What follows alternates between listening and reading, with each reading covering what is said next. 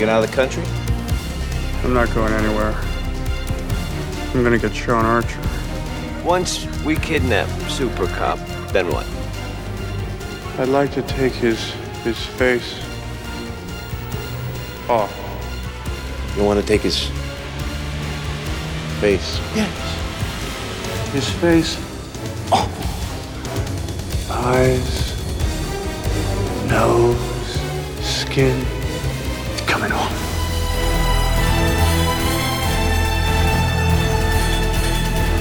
This is Now Playing Podcast's review of Face Off. Isn't this religious? The eternal battle between good and evil, saint and sinner. But you're still not having any fun! A Podbean backer review chosen by Sean Ray. Papa's got a brand new bag. Ow! Hosted by Arnie, If I didn't love you so damn much, I'd have to kill you, bro. Stuart, You're not having any fun, are you? Why don't you come with us? Try terrorism for hire. We'll blow some shit up. It's more fun.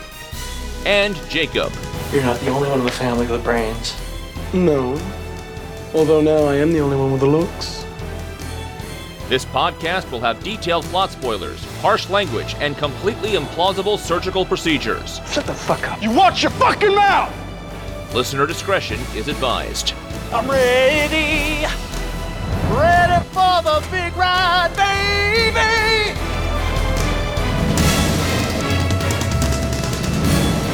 Today we're discussing Face Off, starring John Travolta, Nicolas Cage, Joan Allen, Gina Gershon, directed by John Woo. This is the now playing co-host who can eat a peach for hours, Arnie. And Stuart. And this is Jacob. I, I love all our listeners. If I could, I'd go up to each and every one of you and just cascade my fingers down like a meaty flesh waterfall down your face as a sign of affection. Yeah, is that a thing? My dad never did that to me, and I'm glad. It is a John Travolta thing. Yeah, I don't feel weird about it. well, I would definitely run some meaty face fingers down Sean Ray's face because he is a backer on Podbean who last year gave us one of the meatiest reviews we've ever had to discuss Apocalypse Now. And then he's already pledged for a couple coming up in the future. Eyes Wide Shut. This year's its 20th anniversary. He's been so generous. Patrons will get to hear that review this summer. But now we have a duology of reviews from him. This week, Face Off, the 1997 John Woo action classic. Classic, yes, and one I have never seen. I'm just going to put it out there. John Woo is a quote unquote cool director, according to many film geeks throughout the 1990s. I was a pariah for not signing on to his stuff. I have never been big on John Woo. I don't really know much of his work. It was hard to get his Hong Kong stuff in the early 90s when his name first became a touchstone. Oh, have you seen The Killer? Have you seen Hard Boiled? I wanted to, but my Blockbuster wouldn't carry that. They had 90 copies of Three Men and a Little Lady, but I couldn't get The Killer. And so when I finally did get to see it, I do remember feeling a little disappointed. It had been dubbed in English, which I always prefer to hear the original voice acting, and it had been re edited. And so I thought, well, maybe that wasn't why I didn't think it was so hot. And then Woo's Hollywood films. Let's go back to Mission Impossible 2. I mean, I don't think that Hard Target is even one of Van Damme's best films. Broken Arrow, I mean, I think its claim to fame is the line, Ain't it cool? getting turned into the handle of the first film geek website. I don't think it was loved as an action film. Oh, that's where the name for Ain't It Cool came from? For me, Broken Arrow is best known for its score, which got picked up as a sample and used in all the Scream movies. Yeah, and we covered Mission Impossible 2, worst of the franchise. We covered Paycheck, arguably the worst Philip K. Dick movie. I think Woo's reputation has actually faded. I don't know any film students now, but my guess is they aren't acolytes of John Woo the way that people I knew in the 90s were. In the 90s, the guy had cred. And then he came to the U.S. and ruined it. I, I do feel like that is his pariah, is his U.S. film. It's been a long time since I've seen The Killer or Hard Boiled, but I have much more affectionate feelings for those than Paycheck or Mission Impossible 2. I remember liking Hard Target quite a bit as far as Jean Claude Van Damme stuff goes. I was not a real big Van Damme fan, but my roommates in college were big into it. I ended up watching a lot of Van Damme stuff, Kickboxer and stuff. Hard Target was one of the better ones. I saw Broken Arrow in theaters. I mean, Christian Slater and Samantha Mathis together again after Pump Up the Volume. How could I resist that on screen chemistry? And then Face Off. Opening weekend, baby. Opening weekend. You could not keep me away because this was the period, I dare call it the apex of Nick Cage's Hollywood career. Con Air the same year, right? 1997? Yes. And he had just won the Oscar for Leaving Las Vegas the year before. Yeah, he won it in 96 for a 95 movie. In 96, when I became a convert, The Rock. I didn't see The Rock in theaters. I don't know why. It just didn't look that interesting, but I caught it when it was on pay per view because my friend had a box that like cracked the scrambling on pay per view. And I'm like, this is awesome. So, Con Air, I was there in theaters. Face Off, there in theaters. Snake Eyes, there in theaters. And then I stopped because it was Snake Eyes. I did see this in theaters as well. Don't know if it was weekend of release. This is when I was living in New Zealand. I said this with Donnie Brasco. 97, I saw maybe five movies in theaters. So I have really good memories, except that Donnie Brasco one, which was weird because I had no memory of that film. This film, seen it once, I could tell you almost scene for scene everything that happened. It made an impression on me. And I wish I'd known we were going to be reviewing this. Now, this was one of Paramount Pictures' first movies released on DVD. Remember DivX, the Circuit City only format? No. Paramount had backed DivX. So the DVD came out in 98. I bought that DVD. It was a staple along with The Rock and Con Air in regular rotation in my house for years. But then I hadn't seen it in a long time. It was on like HBO or something last year. And I watched it last year and refamiliarized myself with Face Off. So I'm really very familiar with this film coming back now. And I am coming in as the fan. Perhaps not as big a fan as Sean, but among the three of us, I'm the one who recommended Mission Impossible 2. So I guess I'm the fan of American Woo. Yeah, not only was Woo not a draw, but I was pretty Tarantino'd out by this point. And I know that Quentin doesn't have any producer credit on this film, but his legacy looms large here in almost everything from the casting of Travolta, the poster looks like a Brian De Palma poster, you know, all these gangsters with guns pointing at each other. It just felt like yet another Tarantino land movie. The 90s was filled with them.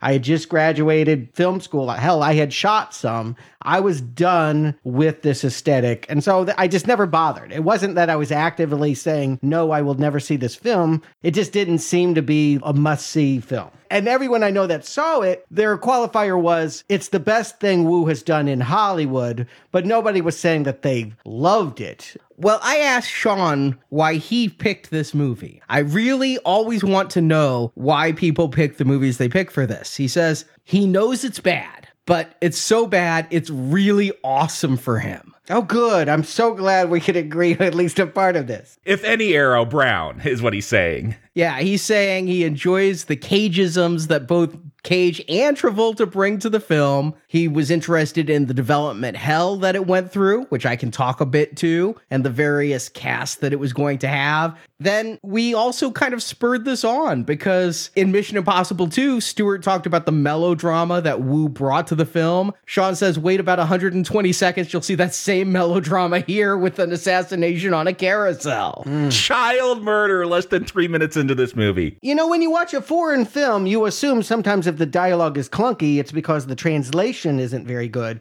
I assumed that Woo liked complicated drama. I assumed this movie was going to be a lot more like Heat and Infernal Affairs and The Departed with a little Matrix thrown in. That's what I thought I was getting when I came to this film. You never saw a trailer, did you? I mean, I probably did, but it didn't mean anything. I mean, I just remember a lot of guns being pointed at people and jumping in slow motion, the typical woo ballet of violence. But I just can't emphasize how much I was stunned. You know, sometimes that happens. You hear about a movie and it's a classic. I think that word is used to describe Face Off, an action classic from the 90s. I was stunned that this was the film everyone had been talking about. I couldn't believe, just going to put it out there. This movie took me 10 hours to watch one. I kept rewinding. I couldn't believe like a scene would happen and I'd be like, wait, no, what? And I would go back and I'd be like, no, I'm not understanding something here. I wish this was live streamed. I want to watch you watch this. I couldn't believe it. so, what did you think of the pacing of the film? yeah, I can't speak to that because most people are going to say it flies by with so much action. But I think the best way to describe my face is the look Gina Gershon gives Nicolas Cage when she sees him. He's doing like the crazy smile in the mirror and then she slaps him. I was just like, what are you? To reference another Nick Cage film, it really feels like if you see an adaptation where Nick Cage plays Charlie Kaufman and his twin brother Donald, you were expecting the face off written by Charlie Kaufman. You got the one written by Donald. I thought the absurdity was the premise. Everyone knows the premise is about face swapping, and yeah, that's not scientifically possible. And you know what? I can go with that. That's the mulligan we give, that sometimes there's these absurd concepts, and you do that because you want to get to the theme of it. And if this is a noir, identity is always a big part of noir. What's the difference between a cop and a criminal? And if you swap their face, do they become more like each other? It's a psychological idea that I could really go with. I thought that that was going to be the hiccup that I was going to struggle with. I had no idea. That's the least silly thing about this movie. So you knew about this stupid sci-fi stuff going in. You knew there was going to be some weird stuff. That's not your problem though. yeah, I knew that this procedure was going to happen. I didn't know that the police were going to be the ones advocating it. That was a real surprise. I thought the bad guy was going to want to look like the cop. There was a lot of things I thought, and they were all destroyed. Let me give you a little background that may explain why some of the things are the way they are. And I don't know how much you looked into the people behind the project, but Woo is not a driving creative force here until it gets to the screen. This was a spec script written in 89 and 90 by two guys, Mike Werb and Michael Colleary. They're also producers on this. They're UCLA film school grads. They decided to write something together just so you can see these guys' resumes.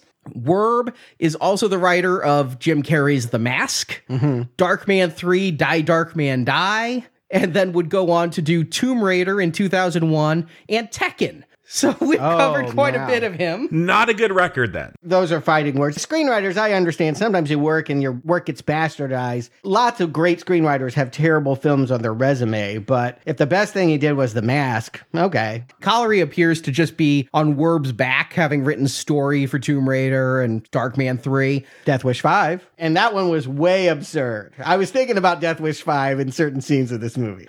You know, this is high concept. This is all the rage in the 90s. Give me a pitch in 10 seconds or less. Cop criminal swaps face, sold. No, that's not at all what they wrote. Huh. What they wrote was a near future sci fi film. Okay. Most of it took place on a futuristic prison, mm. and they're in this future able to swap bodies. Mm-hmm. They wrote it with Arnold Schwarzenegger and Sylvester Stallone in mind that those two would swap personalities because those are the great thespians that can impersonate each other. Yeah, when I think about personalities and distinct, yeah, Stallone and Arnold. It went around a number of directors. Back when this was with Warner Brothers, John Woo was given the script and John Woo passed. He's like, I don't like science fiction. I want movies with character and humanity. And if there's too much science fiction, we lose the drama.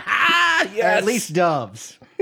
and so they had a director on board, Rob Cohen, director mm-hmm. of Fast and Furious, the first one. Then Warner Brothers looked at it and was like, wait, we're making Demolition Man with Sylvester Stallone. Right. We can do one of these two films because they're pretty much the same near future action films. So they shelved Face Off. They lost the rights because it expired. Meanwhile, the guys kept rewriting it. They said 35 drafts from their first in 90 until the final shooting script. And in these 35 drafts, yes, Arnold and Sly were a couple. Michael Douglas is a producer of this film. I didn't realize this, that he produced movies like One Flew Over the Cuckoo's Nest. Oh yeah, that's where he got his Oscar. Well, he got it later for Wall Street. Yeah. yeah, that's where he got his first Oscar. Yeah, I didn't know he produced, but it was going to be him and Harrison Ford. Ah, yeah, I could see that. And then Bruce Willis with Alec Baldwin. Okay, Now, this really, we could have covered it already. It was going to be Pacino and De Niro. yeah. Ugh. There were years that this would have been the right pairing, but I do think they ended up finding the right pairing for 1997. They went over to Paramount, and it was still a sci fi film. Paramount optioned the script. And they rewrote it finally for modern day. That's when Woo took it. I guess it had enough character drama this time. He just finished Broken Arrow with Travolta. They worked with him, though. He kept wanting to push character, push character. They rewrote, they rewrote, they rewrote, and then they finally got it cast with an Oscar winning Nicolas Cage and a fresh from a comeback John Travolta. Now, I'd seen John Travolta in Broken Arrow was not very impressed at all with Broken Arrow, honestly. I remember not liking the movie. And Travolta's comeback on Pulp Fiction, I felt it was a little overblown. I thought he was good in Pulp Fiction, but I mean, looking at the movies he did after that, I think Get Shorty is the only one I liked when we're dealing with White Man's Burden and Michael and Phenomenon. And Most of those were hits. I'm not saying that they bombed, I'm saying I don't like them. But Travolta was back. You can't deny that he was in demand. And interestingly enough, he almost didn't make this film because he was making something just like it with Roman Polanski. And they had a falling out. But he was off in Paris in 96 filming The Double, and Polanski wanted him to do nudity and apparently said some things about Scientology too. And Travolta walked. It was walk off. and so he's like, I'll do face off because I just did walk off. If he had done The Double, he wouldn't have done this movie. And Nicolas Cage didn't want to do this movie because he was at a career peak. He was an action hero with a gold statue on his mantle. He wasn't in trouble with the IRS. No, this is when he was buying all the stuff that got him in trouble with the IRS. He just bought a T Rex skeleton. Yeah. He was trying to be Superman. I mean, they were still working on that Tim Burton version. yeah, around this time is when all the leaked photos and video of him is coming out. And he read it and they were offering him, you know, the role of Castor Troy. And he's like, no, I don't want to play a villain. Even though while filming this movie, Joel Schumacher did approach him to play Scarecrow in the next Batman film. Mm-hmm. and I think he would have done that one. Anything comic book he would have done. But when Woo was like, well, you're really only the villain for a little bit of the film. Really, you're the anguished hero. Travolta gets to play two characters, the hero and the villain. You get to play three the hero, the villain, but also the hero coming to terms with the fact that he's wearing the villain's face. so Cage signed right on. I love how intellectual they're trying to make all of this sound. Well, it worked on me because I believed that. Having not seen the film, I believe that that's what this movie was about. That it was a character piece like Heat, but with John Woo Ballet of Violence. Did you see Mission Impossible 2 with us? Do you remember? And everyone said that was Woo being bad. This is Woo being good. I now have to evaluate everyone that ever told me that. But it's still woo. you know, it's like you can say this is good Indian food and this is bad Indian food, but if you don't like Indian food at all, I mean, you at least need to know that you're dealing with a curry. Yeah, and I didn't think John Woo was camp. I thought John Woo was a serious director because many people I know studied him as if he were scholarly. And that's kind of shocking when you see this masterwork, this classic. What is not scholarly about this, Stuart? I mean, you have Sean Archer based on Sagittarius, the Archer, the constellation, which directly opposite of that is Gemini, which has two stars, Castor and Pollux, the name of our two villains. They're diametrically opposed. I mean, this is intellectual. deep. uh, the more pretentious, the better. Like, I love all the pretentious details they've tried to sell us. It makes it better. Some newly graduated UCLA film students there for you. Yeah, I understand you do that. When you're given junk, you try to polish the turd, you try to bring ideas. And you know what? Sometimes B movies do graduate and become scholarly. The writers slash producers themselves were actually surprised when they saw this getting made. Mm, as am I. because this is an $85 million film. And they're showing up on set on days when, like, the airplanes are crashing or the speedboat chases are happening. And they're like asking each other, the studio does know this is about two people who take their faces off, right? Even they realize that the premise probably comes off a little bit campier than the movie does. But I knew what I was in for when I went into theaters. First of all, I mean, I've seen The Rock and Con Air at this point. Had you seen either of those? I've never seen them. Okay. Right there, there's a level set, there's a problem. Because if you don't know, put down the bunny. The Buddy. no, I don't know any of this.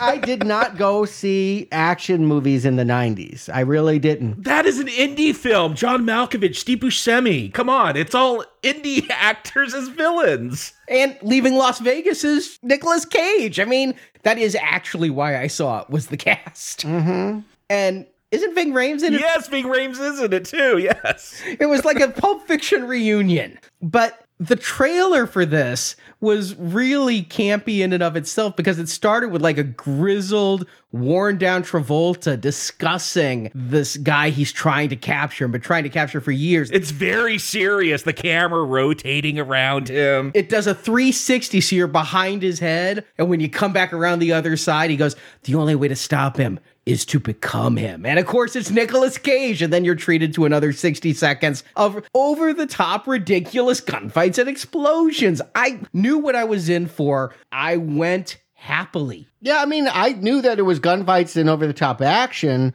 I just didn't know the rest of it. I mean, I didn't know the plot. Arnie, why don't you give it to folks? Maybe they don't know like me, and we can all laugh about Face Off. Nicolas Cage is Castor Troy, international terrorist for hire. John Travolta is Sean Archer, the FBI agent trying to capture Troy.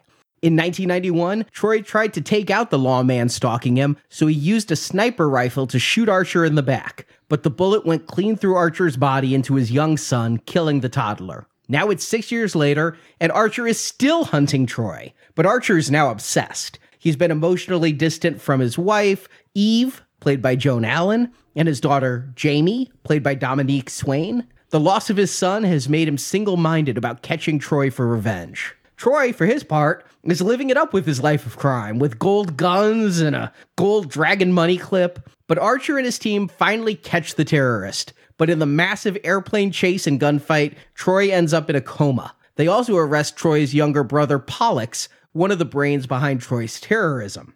It's then revealed, though, that Troy had set a time bomb somewhere in Los Angeles. It will kill hundreds of people, and the only ones who know where the bomb is is Castor Troy in a coma and Pollux Troy, who ain't talking. But FBI Special Ops has a suggestion. They know a guy, a doctor, who's an advanced plastic surgeon. As Archer knows Troy better than anyone, they want to perform a face transplant, putting Troy's face on Archer's body so they can trick Pollux into revealing the location of the bomb. They also give Archer a tummy tuck, some hair laser removal, and implant a chip in his throat so his voice sounds like Troy's. Archer reluctantly agrees and does get Pollux to give the bomb location. But there's a catch. Castor Troy woke up and he's pissed he doesn't have a face. So his goons kidnap the doctor and they force the doctor to put Archer's face on Troy's body. Then they kill the doctors as well as the few people who knew about Archer's undercover assignment. Troy, now in the skin of America's favorite lawman, even more famous after Troy stopped the LA bomb, plans to use his new role to take down all his enemies in the world of crime, leaving the Troys as the head of all underground operation. And he revels in being Archer, even seducing Archer's estranged wife Eve and bonding with Archer's rebellious daughter Jamie. And Archer, in Troy's face, is trapped in an ocean prison. Everyone who knows his true identity is dead. But he breaks out of the prison, swims to Los Angeles, and resumes his favorite hobby, hunting Castor Troy. And to do this, he has to meet up with many of Troy's associates, including Troy's former lover, Sasha, played by Gina Gershon. And Archer meets Troy and Sasha's son, Adam. Archer reaches his wife and eventually convinces her that the man she thinks is her husband is, in fact, Castor Troy, and Troy had killed Archer's boss. And at the boss's funeral, Archer ambushes Troy and a major firefight breaks out. Sasha, who came to Archer's aid, not realizing he wasn't Troy, is killed, and Archer and Troy end up in a boat chase. Archer catches Troy, so as a last ditch effort to ruin Archer's life, Troy tries to slice up his face, or Archer's face or Archer's face on his body. It gets a little confusing. But Archer shoots Troy with a harpoon gun, killing him. And the FBI brings in some magic surgeons able to put Archer's face back on his body, and he returns home with Adam, who he and Eve will raise as a surrogate son, as credits roll. Woo. Now, I'm the person who, on a lot of podcasts, I'm going to sit here and nitpick realism. So let me just get this off my chest, and then I'll completely roll with face transplants. Okay. A, face transplants are now a thing, but the bone structure underneath doesn't actually look like the person. So when you have a new face, you no longer look like your old self or the new person. No, they address that. They say they put implants on the skull and then put the face over it so it takes the shape. B, tissue rejection. This was a concern of my wife's. she, she's watching and she's like, oh, there's not a rejection? That I don't buy any of this. C, the wounds heal so quickly. I had to have a cyst taken off my foot, and it had a giant gaping wound that I couldn't take a shower with for three weeks. They said those lasers heal super fast and they have like these anti inflammatories that cure you instantly. Four, you can't live without skin on your face. Eh, it was just a couple days.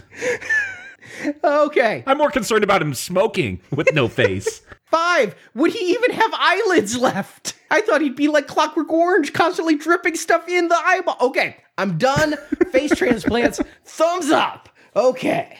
Yeah, again, that's not my problem with this movie. That's the least absurd thing in this movie. I mean, it kicks off with absurdity. We're at Griffith Park Carousel for some reason. with the music box playing, like it's so melodramatic. it's shameful. I thought Hollywood made him do this stuff. No, he is just cheesy at heart. Like, cue the balloons to signify the death of a child floating in the air. I mean, that's the kind of thing I would expect in a film class. I wouldn't expect Master John Woo to fall to that kind of cliche. I think that's one of his trademarks is to bring in visual metaphors like the doves all the time and everything. Yeah, uh, you're talking about cliches.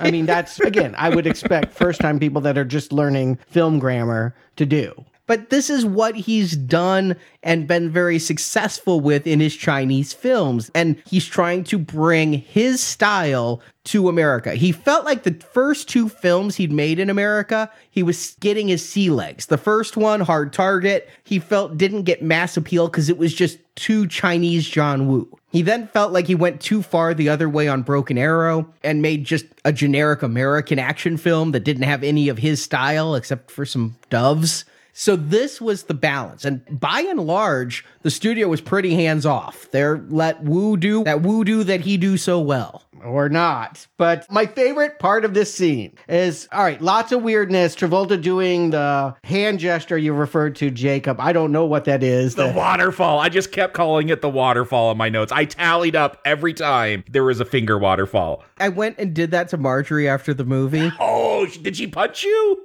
and she just was freaked out. She was like, What are you doing? It's like, remember the old schoolyard joke of a starving brain sucker kind of thing? so obviously, Travolta looks very bizarre on a carousel doing that with a child. Then we see that he's in the scopes and that Nicolas Cage is going to shoot him. And so poor Travolta has to like grab this doll and have this big emotional cry up to the sky. And there's one motherfucker still on the carousel. I love it. He's like, nope, I paid my $5 and I'm not getting off this son of a bitch until it stops. He's sitting there crying and weeping. And there's this, still this one guy on the horse as it passes. The thing that got me is poor Travolta knowing that his son in real life passed away. This hit me harder now than it did in the 90s, seeing John Travolta mourn over the death of his son and then become a little bit insane and fixated on work after it. Life imitated art a little, and that's sad. Let's not call this art. But moving on. Six years later, although they get all these dates wrong, I went back and sometimes the computer would report that day as September 9th, and then another time it was like the 18th or something like that. There's so much waffling about the dates that it is completely inconsistent. Y2K! Oh, oh is that, what, is that all the computers got confused? Yes. Okay. Sure. Why not? Stuart, did you know what movie you were in when we got this next scene with Nick Cage? Of him as a priest headbanging. Well, I mean, I know Nick Cage and I know what he likes to do, and it's not a surprise that he would disrupt a performance of Handel's Messiah doing some kind of dance in a priest robe while inconspicuously putting a giant bomb in a rocket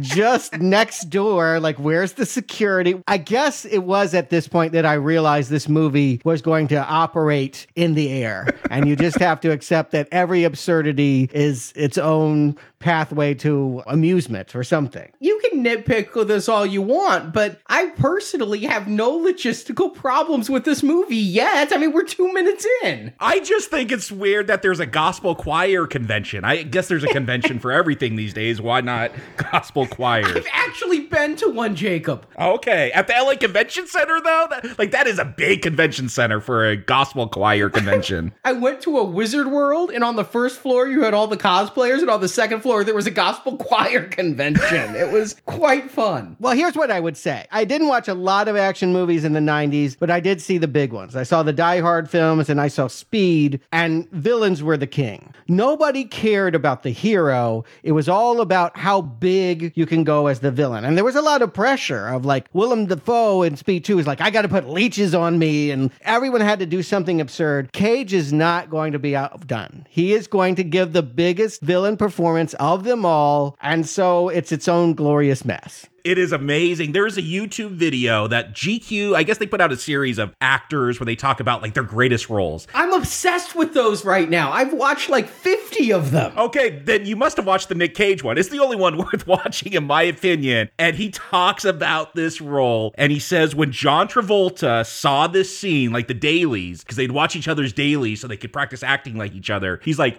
Oh, so that's how you're acting in this film. Like, totally shocked. The best thing about Nick Cage, though, this is all his German impressionistic. He is trying to tap into Metropolis and Nosferatu with these wide eyes. He taps into Nosferatu because when he grabs that hottie's ass and he looks up and makes that face, I'm like, that's the VHS cover to Vampire's Kiss right there. Yes, he said this was an extension of what he perfected in Vampire's Kiss. To be clear, I've seen Nicolas Cage talk about his acting in general, and the acting that he loves is from the silent era when they couldn't use dialogue. And so, if you've ever seen any silent film, all the performances are usually there's a few that have subtle acting, but most of them are about, oh, I better have two minutes of my eyes getting wide to let you know I'm scared. And that is Nick Cage all over. You can't be too big for Nick Cage. He wants to be as large as those big screen icons of the silent era. But we've discussed Nick Cage before, and I always love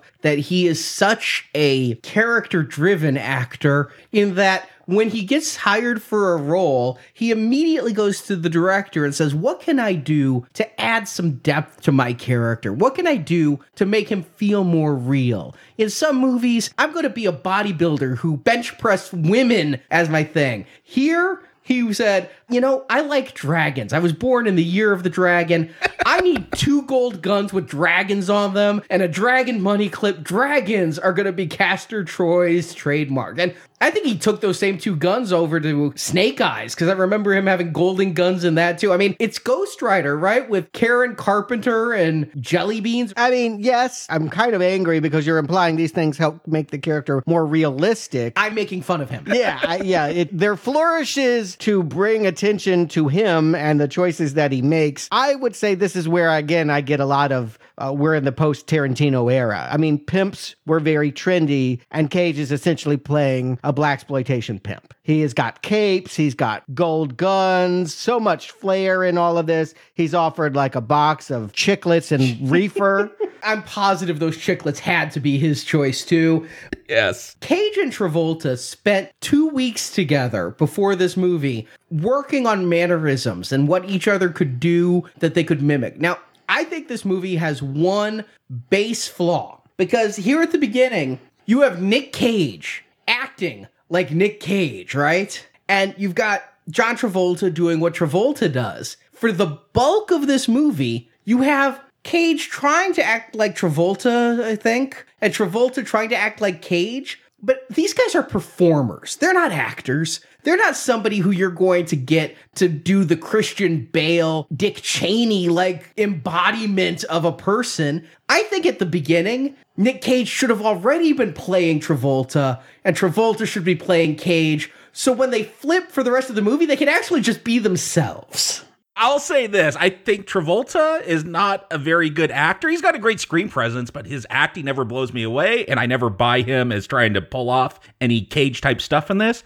Nick Cage, on the other hand, when he's Nick Cage doing John Travolta doing Nick Cage, it's bad, but I love it. It is so over the top. Cut Travolta out of this film. Just make it all about Cage. Yeah, Cage has established himself as someone that likes bad acting, and so he's he's hard to grade. You just have to kind of watch what he's doing. Travolta is someone that actually tries to give good performances and is usually at his best when he's sweet. I find I like the performances where he's in lighter films, like Get Shorty. But he has many times tried to be a dramatic actor, and his impersonations of Cage are about as good as his impersonation of Robert Shapiro in that OJ movie. Oh, or that was bad. His more recent Gotti film. Like he's tried to be other people, and you realize that he's not. He is John Travolta the sweet guy from the Bronx who just wants to dance. I don't like him when he's in this mode, and I don't think Cage has a lot to work with in having to satirize that. all I wanted this whole movie, and I never got, was to see John Travolta try to make that vampire's kiss face. that Yes! Nick Cage. I just wanted once to see him do that, and he never does. Or if he does, it's so half hearted that I didn't pick it up. Yeah, their acting styles are very different. And I think Cage probably enjoyed the challenge of trying to satirize Travolta. But Travolta looks like he's uncomfortable, both in his straight man role here and later trying to be the villain. In the straight man role, he does look uncomfortable, but you have to understand this is a guy with a big chip on his shoulder. His marriage is unhappy, he's unhappy. But if you're going to do someone that has this dramatic of a role, you want a dramatic actor, someone that's still not over the death of their son, not saying he should be six years later, but someone that's grappling with that, has this vengeance fantasy. Like, you, you need a dramatic actor for this, and Travolta is not that person. You want something more to work with than him like wringing his hands to show that he's really concerned. These are very clumsy film school 101 directing choices on how to establish character. But at the airport, before the plane starts going down the runway, did someone write in the script, if I were to let you suck my tongue, would you be grateful? Or is that just a cage improv? Cage definitely had a lot of input on his own dialogue and a lot of ad libbing, and that's pretty much what was said. And here we're going to have a completely over the top capture scene as Travolta and his men go to get Castor, who's on an airplane flying off, and that's not going to stop Archer. He's going to do what it takes to stop that plane, even if it means flying a helicopter and landing on the wings. Yet first he tries to stop it with a car. That doesn't work, so he's got to get a helicopter. And help me understand the plot. They have set a bomb that's not going to go off for 30 some days. I thought it was a week. Yeah, I thought it was just over a week. it is a really long period of time to hope that nobody comes along and finds the bomb. You know, he's who I want to hire as an international terrorist because he doesn't procrastinate. He's not going to be turning in his homework at the 11th hour. He's going to do his terrorism in advance. And then they also have some dialogue about how the guy that sold them the plastics, Dietrich, who we'll meet later, gave them bad stuff. And I'm like, oh, is that why it didn't go off? I feel like there's a lot of confusion as to what their plot really is. And the only reason why the cops have found them is apparently the brother paid cash for this airplane. And that somehow set off some kind of trigger. Nobody's looking at the LA Convention Center, but everyone's looking at this airfield. And Archer's the only one that believed that Castor was still in LA. The rest of the FBI thinks he's somewhere else. He's like, I'm going to go with my cheap informant and go with this, go to the airport. But they got an undercover FBI agent on the plane. So it, it's weird. Is she the informant, the stewardess that ends up pulling out a gun and then gets killed? That's what I took it as. I know there's a lot of jibber jabber on the tarmac about bad stuff and things. And I just figured this is criminal conversation. But this agent on the plane who does suck Castor Troy's tongue, because You do not want to be found out when you're undercover, so suck that tongue to stay alive. I thought she was the one who gave them the information. Come to the airfield, Castor Troy is here. Right. Watching it now, the action scenes, except when Nick Cage does some barefoot water skiing later on, like the action scenes, I kind of just tune out during. I'm like, okay, let's get through this. Yes, I'm enjoying this ironically. The the over the top acting, the ridiculousness of the plot, how over the top it is. That, that is something I appreciate. Is like you see that in a lot of smaller indie films. Just like we're just gonna go crazy and like throw everything at the wall and see what sticks. And yeah, I enjoyed that. I don't take it seriously though. Yeah, hobo with a shotgun. They know it's bad and we're going to relish it. And that's what this is. All of the millions of people that paid money to see this are laughing. They're not like, oh my God, the bomb. I think when I saw this in theaters, I was as perplexed as you must have been after watching this for the first time, Stuart. I remember walking out of that theater going, huh, was I supposed to like laugh at this film? Because I don't feel it was very serious. The truth is, and the screenwriters admit this, the bomb is so unimportant that they really just needed it to have a reason why Archer will need to go undercover. If they were rewriting all of this, they really should have gone back. There must have been something in the whole setup that, like, like we can't get rid of the bomb because you don't need all of this. There are other ways to devise a reason why the face swap might have happened and cleaner ways. But this is so absurd that it might work for you if you're looking at this as a comedy. And so that's what you guys are telling me. This movie is a parent trap set by Mrs. Doubtfire and Big Mama. and I just need to roll with the absurdity of two hammy actors putting on the latex and being silly and stop thinking about anything that I would call an action movie. I would say that is the only way you can find enjoyment in this film. I might be wrong. I'd love someone to come to Facebook or Twitter and tell us how you can enjoy this as a serious action film. I don't think that's possible, but I don't think it was meant to be a comedy, but ironically, it turns out that way. So, yes, I enjoy it on that level a lot. And I think the tongue may not have been firmly in the cheek, but I don't think at any point, and listening to two commentaries for this film and watching behind the scene features from the 10th anniversary DVD set, at no point did they talk about the suspense. At no point did they talk about the tension. They talked about the action and the fun. So I don't know if they're thinking ha ha, but they're thinking roller coaster. They're thinking big over the top spectacle. And I gotta give this movie one huge thing from beginning to end. Just remember, this movie came out during the final days of practical stunts, practical effects. Everything they're doing here they're doing here. If they're flying a helicopter by an airplane on a tarmac, there's a helicopter, there's an airplane. Yeah, and I feel like that was John Woo. I read that they wanted to just do this all green screen, but he's like, no, we got to make it real, which I appreciate that. I associate that with the hallmark of Hong Kong, and they have different laws there. I mean, I think a lot of the struggle of the Hong Kong directors when they came to Hollywood was like, uh, there's unions for this, and there's laws, and we can't take these risks, and insurance. And so we never saw the kinds of thrilling stunts in a Hollywood movie that we do when we look at those Hong Kong films.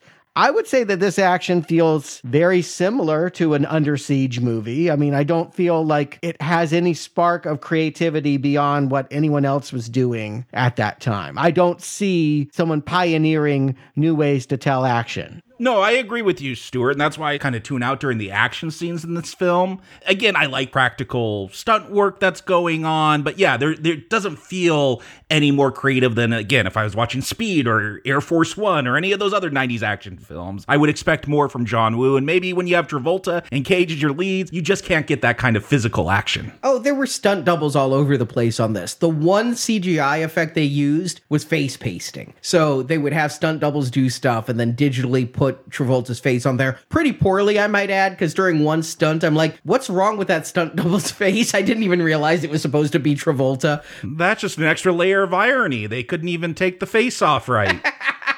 If logic's what we're bringing up, like that tarmac that they ran down must have been like from there to San Diego. I mean, that plane taxied so long. I'm just like, I what? Where are they getting all of this tarmac? it's as long as the one in Furious Five. Well, it's hard to take off when there's a helicopter bouncing on your wing. Right, but they would have hit the uh, warehouse that they crashed into much earlier. But I am actually having fun as you have Castor jumping out of an airplane with an Uzi, and yet somehow with a semi-automatic pistol, Travolta can shoot faster than an Uzi. And Travolta and Cage are counting bullets from each other's guns during this whole fight scene. Like they'll face off against each other and be like, each have one bullet left. I see you've been counting. We have something in common. We both know our guns. But the point is, at the end of this thing, everyone believes that Nicolas Cage's Castor is dead, including John Travolta's Archer. He retires, and I'm gonna, this is a big thing for him because apparently the only reason why he was doing police work was to avenge the killer of his son. I think in other movies that could have been the entire arc, right? I mean, hell, we get a bit part from a very young Thomas Jane in this film, and yeah, you could view this as the entire plot of the Thomas Jane John Travolta Punisher film. I didn't want to even think about that. Okay.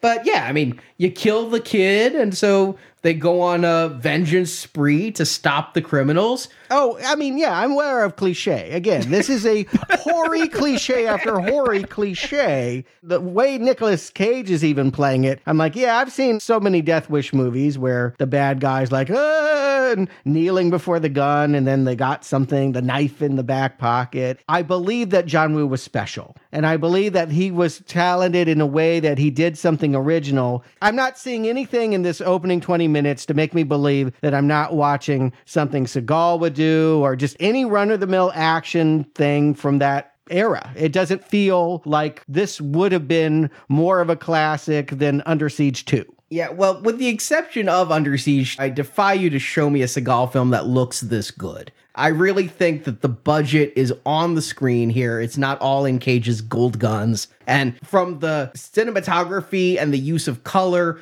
to the big action here, Seagal could never afford in a movie to open with this airplane chase. That would be the climax of his film where they blow all their money. This is the start of this big action spectacle. All right, so let's get to the turning point from Act One to Act Two. Is that they find out there's a bomb. Travolta can't retire. He's got to do one more thing. And the most believable way of tracking a bomb is to, they even walk into the lab.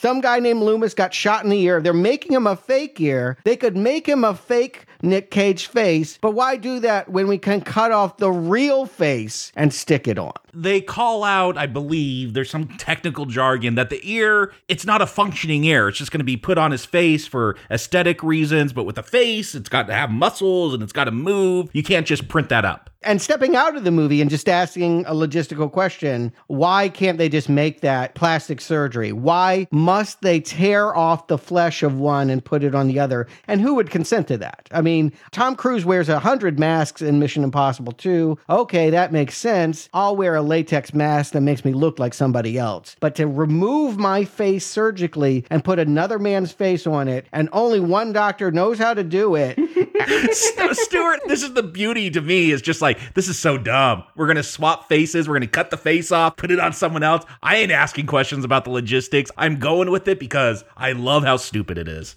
When you're talking about noir in general, identity is the idea is that there's not a lot different between the cop pursuing the criminal and the criminal themselves once they get down to mimicking each other. That one usually has to become the other in order to find them. It's a cliche. We saw it in Manhunter. We've seen it many times that they're adding the sci-fi gimmick is just sort of a novelty. But I expect this movie to be telling me something about the nature of being a criminal and being an investigative cop. Uh, Maybe I'm thinking too much about this. You are. You spent 10 hours watching it. is the fact that they're saying that it's actually his flesh, his actual skin is full of evil, and that's why it's going to make Travolta like lose control. I don't feel like Travolta ever loses control except No. when he does drugs. Just because a lot of the films you've seen, like Manhunter, have that the cop has to become the criminal. That's not this film. It may be your expectation of this film, but mm. I don't think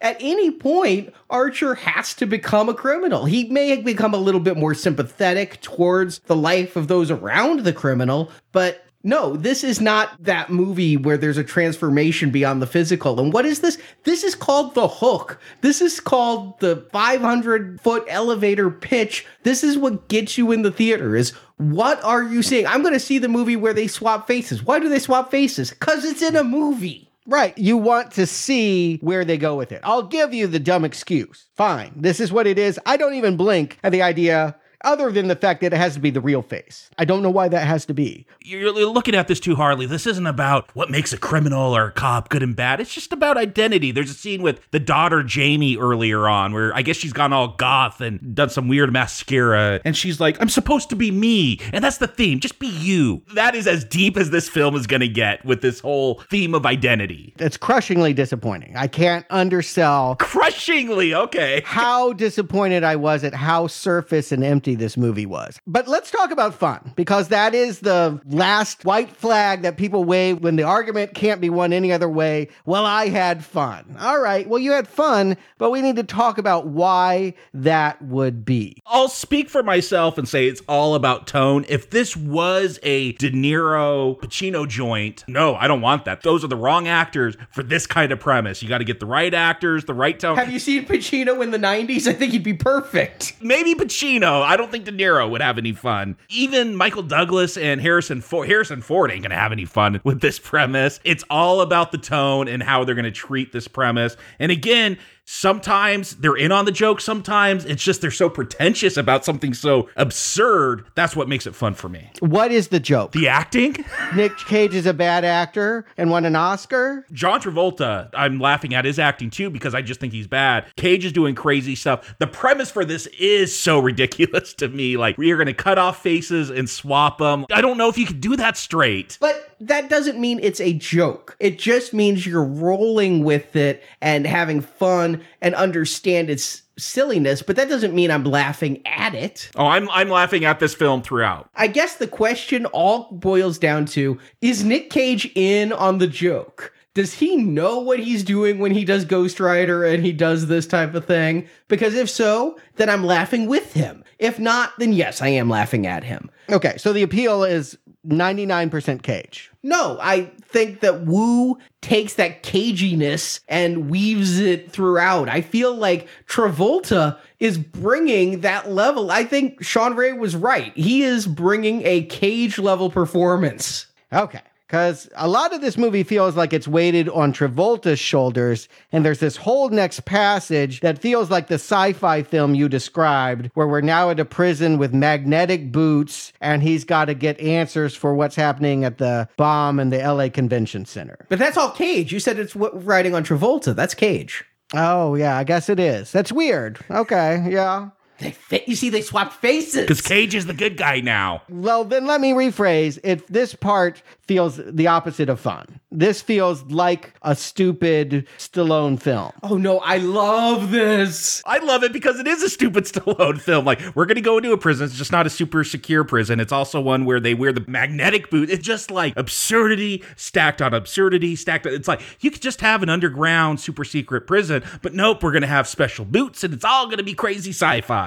And Stallone and Schwarzenegger did make this film because they did escape plans Yes, they did. on a prison that was in the ocean. And this couldn't be worse than this, right? Not as good as this. Oh, it's so bad. No, it couldn't be worse than this. it is because there's no fun to it. I need to understand what you guys say when you say fun. I think we are trying like Stuart is an alien that has come from space, and Jacob, you and I are like, tell me your concept of fun. yeah. It's because Stallone and Schwarzenegger take it serious. For me, it's just such a dumb premise that, oh, you're going to take this seriously and make me really consider it. No, it doesn't work. And for me, again, because this next section is very focused on Cage, because Castor Troy is left with like this invisible man bandage around his faceless head. And we've got Nick Cage now as Archer in the prison. Watching Nick Cage learn that he has to be Nick Cage when he's like at that prison fight? Oh, watching his laugh, cry, laugh Yes. mannerisms, amazing. That's what I was talking about earlier. There is a case where the cop is learning to be the criminal, and he learns that he has to commit a violent act if he's not going to be exposed during this cafeteria fight. And I thought this movie was building towards all kinds of moments like that. But this is a body swap comedy. This is Freaky Friday. Yeah, I mean, you got to understand, Travolta's taller than Cage. The two of them do not have similar skin tone. There's so many things wrong with this body. I wonder how much of Travolta's ego had to go at the side when the doctor's talking about the love handles. I mean, did the doctor insert fat into Nick Cage? I mean, they'll make fun of his chin in this. I'm just having fun watching Cage. And the actor they got for Pollux Troy, Alessandro Nivola, is having an equal amount of fun. I don't know if he's trying to play autistic or if he's trying to play. Is this actor not American? It feels like he's trying to speak with an accent throughout most of the film. Hey, bro. He's British. the British doesn't come through. The weird inflection and voice comes through, though. And I'm finding him to be just fascinating. I, he shares the screen with Cage in a way that he's not outshone by Cage's light. Yeah, like when he waves, he does it with his little pinky or whatever. It- okay, so we're just in a world where everyone is going to improv some delusion, and that makes this a parade of insanity. You are heckling or or marching along with the parade. Yes, I'm marching with this parade. Even though I had only seen this once, there's a reason that I could almost totally recall every scene, and I would just erupt into a fit of giggles when someone would mention the title. Uh, the shock for me is that this is playing very much like a very broad 90s comedy. This is Sister Act. This is not an action film. Even though the poster and the billing and the hype said that this was going to be an intense action spectacular. But there's so much action here. When Nick Cage does his final smile and gets in that fist fight with the guy, and of course, the plane, the boats, all of this, that is action. I mean, that because action is in it doesn't make it action. The tone is comedic. So I shouldn't be getting upset that things like his breakout prison attempt here is so stupid. I should love it. That should be great that he thinks that if he can get a cigarette, it's going to lead to this domino effect in which he can bust out and stop Castor, who has somehow blackmailed the only doctor into putting Travolta's face onto his. Yes, they kidnapped the, I think they call it secret ops. Yes. Doctor to do this full surgery on him at gunpoint. I wish this film was a little bit sleazier. We get just a reflection in some glasses of faceless Nick Cage smoking a cigarette. Just have fun with it and have that pus dripping and have him walking around with no face. I wish we got more of that. Yeah, I wanted Frank from Hellraiser here. I wanted to see the face. I wanted to see him doing the eye drops because he has no eyelids. I do like the sound design that he, you could tell he's trying to talk like he doesn't have lips. Mm-hmm. In fact, I actually started mimicking. I started like seeing, is he doing it right? Or I talk with no lips. How do I sound? And it turned out a little bit like Sean Connery.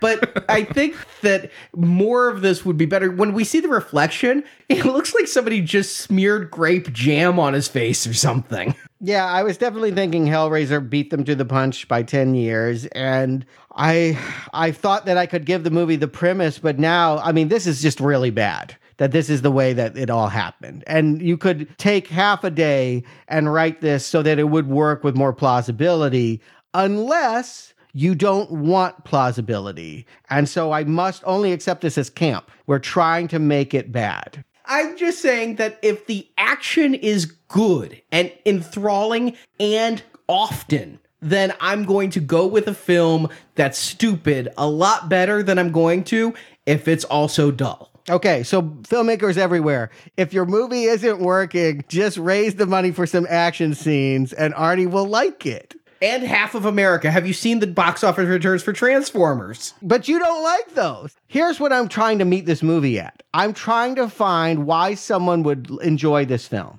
I know it's not made for me. That's why I never even saw it. And so, what is it that people like? The mimicry, right? It's the parody once they get going here of Cage is going to spoof Travolta, and Travolta is going to learn how to get a little uncaged. Yes. That and there's something there when Travolta, who's now Castor Troy, goes to Travolta's house and they're playing Papa's Got a Brand New Bag. I mean, help me understand that. That is entertaining for you. That moment is something you want to see. yes, because we're getting to see a fish out of water. Are you talking about when he's going to molest his daughter? Yeah, I'm like, what the hell is this? Because that is the moment where I'm like, ooh, okay, cut this scene.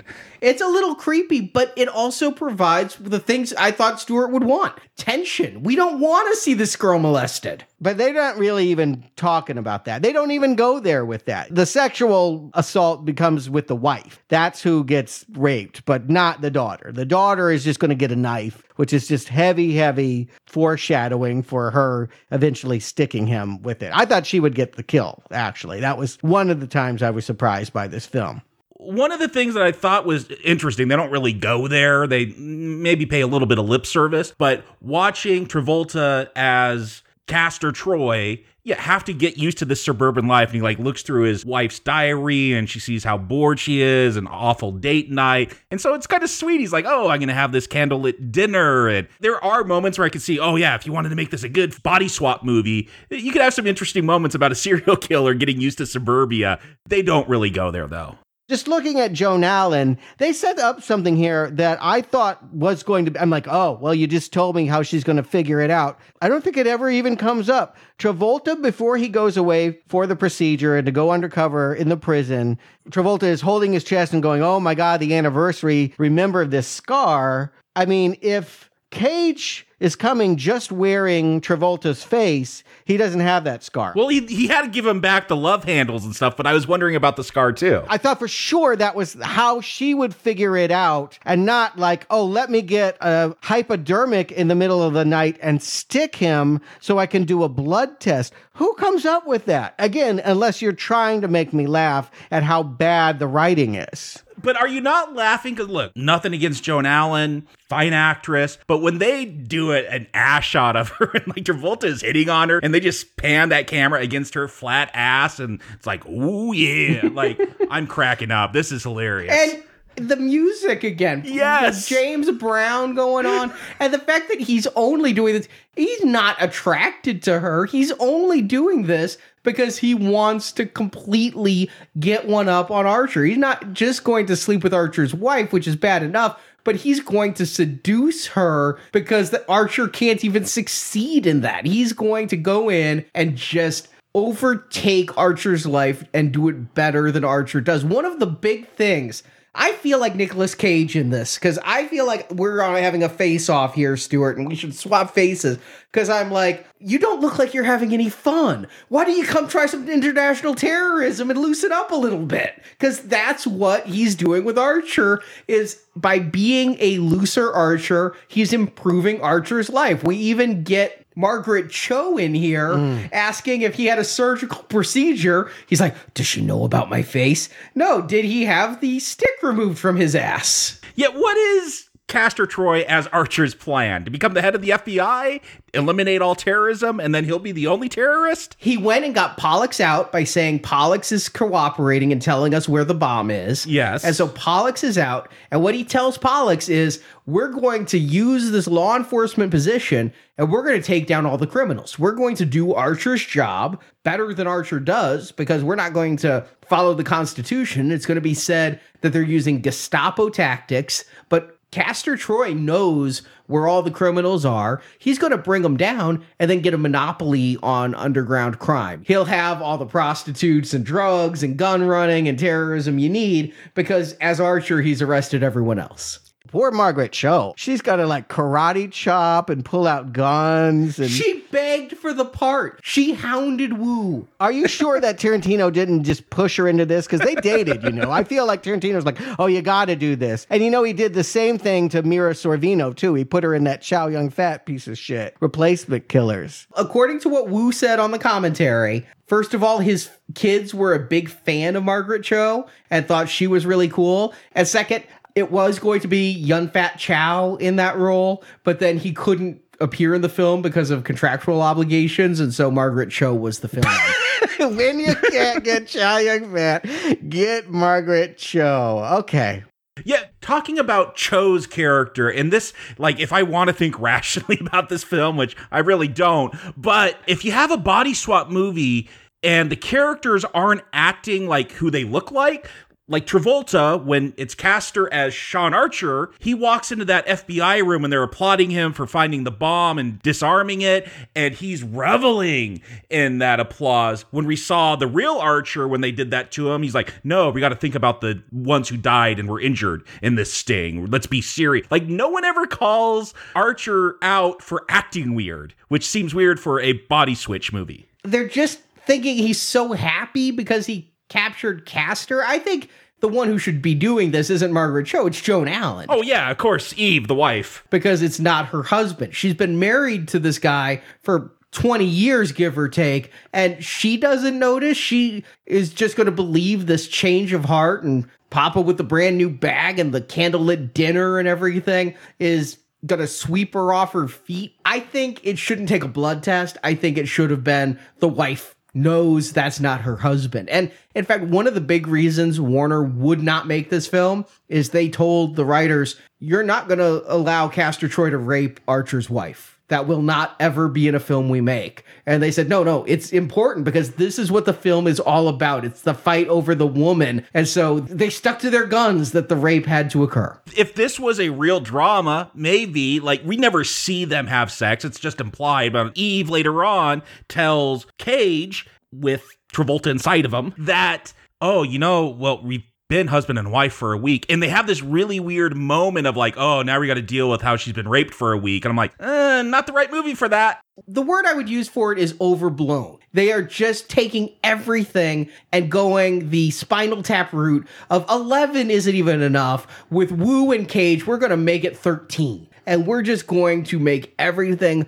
so overblown and so crazy. And not in a good way either. I mean, the craziness is definitely a manic form of insanity that's going on here. But again, it's one that you can take the ride with when you see Nick Cage doing the prison breakout and nobody knows. I mean, it's a trick on the viewer that this is a freaking ocean bound prison. You'd think Archer would know. Archer should know where the prisoners go. And he gets to the top and is stymied by the fact that there's nothing but water in all directions. And he still jumps off. You just have to go with the fact that this is going to be extreme in every way. It really does seem like Woo wishes he was Michael Bay making The Rock. Yeah, I think he wishes he was Michael Bay doing a good Michael Bay movie. I don't know if The Rock is that. I'd have to go and revisit it.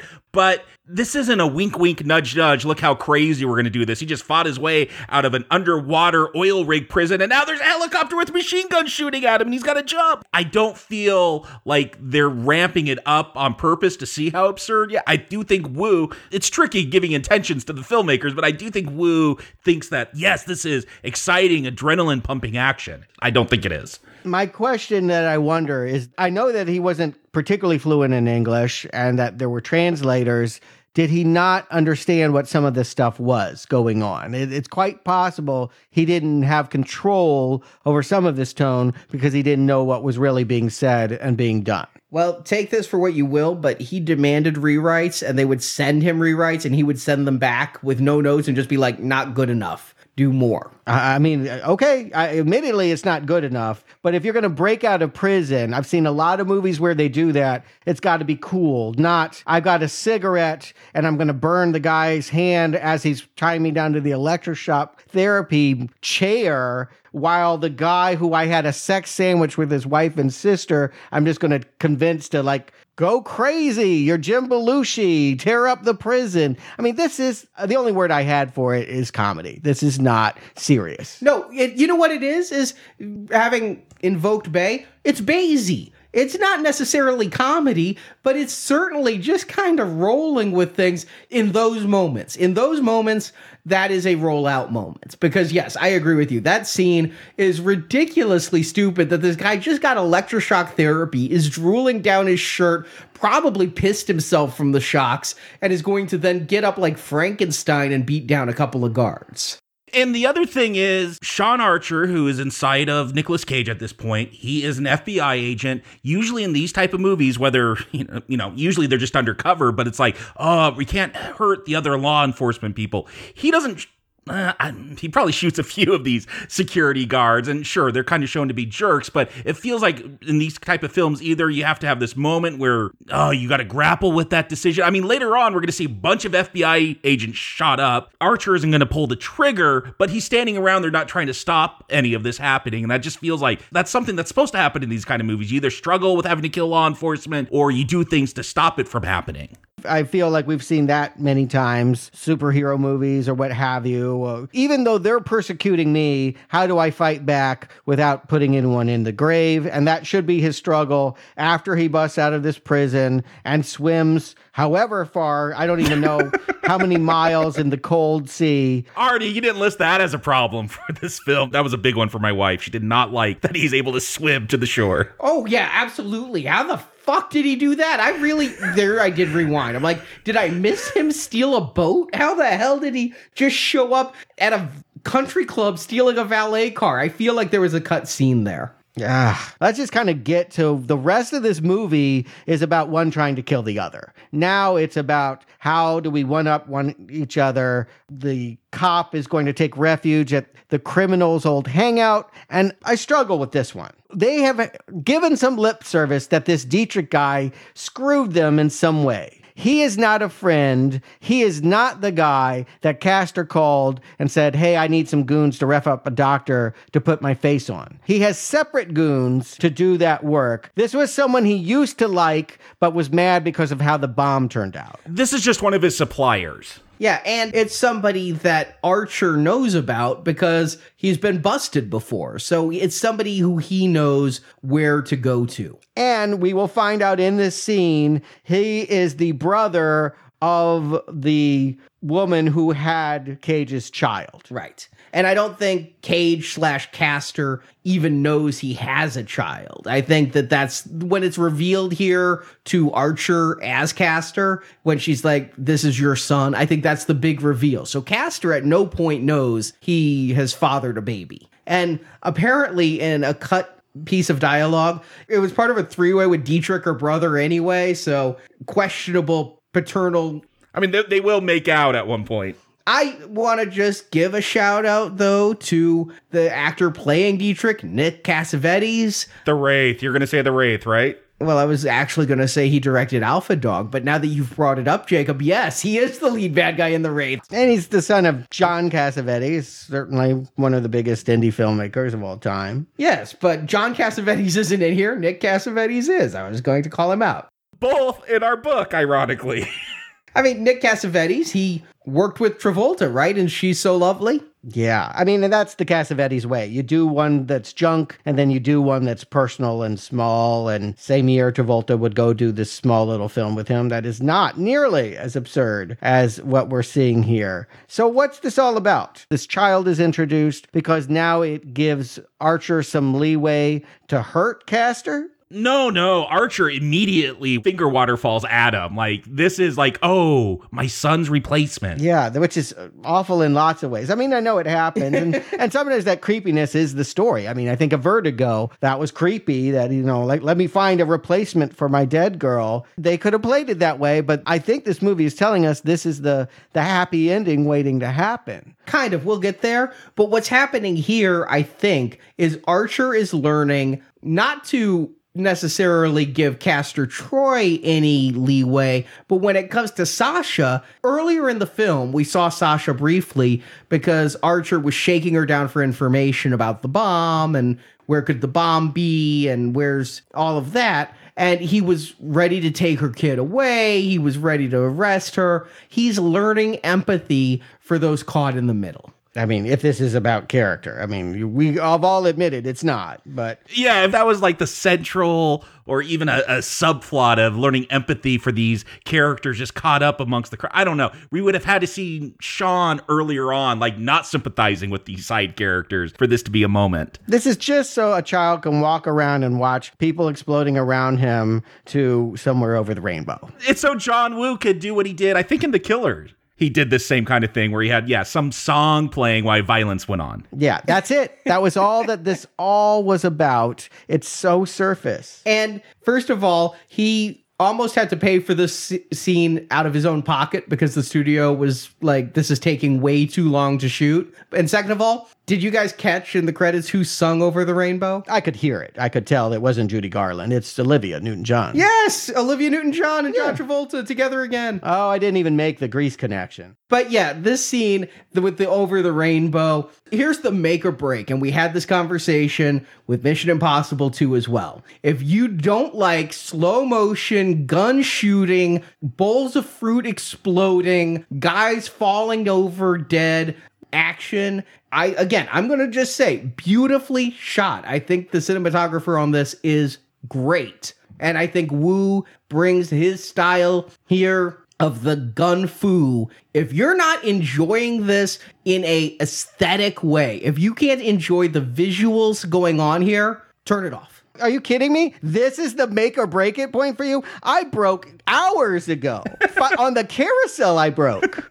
Yeah, this scene, again, one that is stuck in my head since I've seen it. It seemed really cool at the time. Oh, this silly little song while you have violence going. I've just seen it done better by now, so it, it seems dated to me. I can appreciate it for what it is, but it's been done over and over. Cliche, as Stuart has called out many times in this film. It's been done better at this point. Yeah, what upsets me about Over the Rainbow is that this isn't a Wizard of Oz parable. You know, if anything, it's Looking Glass or something, and I don't know that there's any music you can use for that. They could have done the Pixies, Where's My Mind? Uh, I guess Fight Club did that better. They could have done um, Michael Jackson's Man in the Mirror. I mean, really, but that's a little on the nose.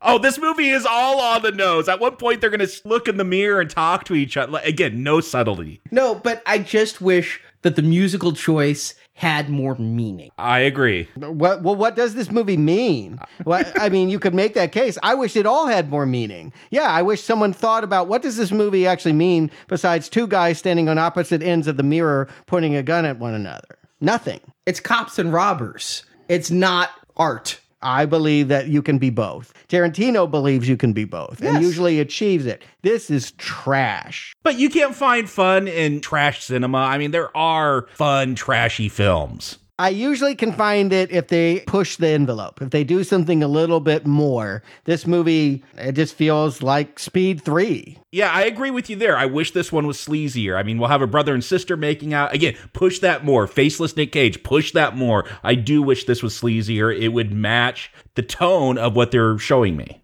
Agreed. I wish it went further. I wish it went a little bit crazier still than it does. If you're going to go here, go all the way with the cage craziness. And it really is, yes, the performance of these two actors who are not performing like each other. I don't care if they spent two weeks together. I don't care what they did. No, I am never getting a cage performance out of Travolta. I'm getting Travolta as the loony bad guy performance that I've seen Travolta give in many movies. Well, what it is is that there's nothing to parody with Travolta. He played it too straight, and Travolta, the actor, isn't a good mimic.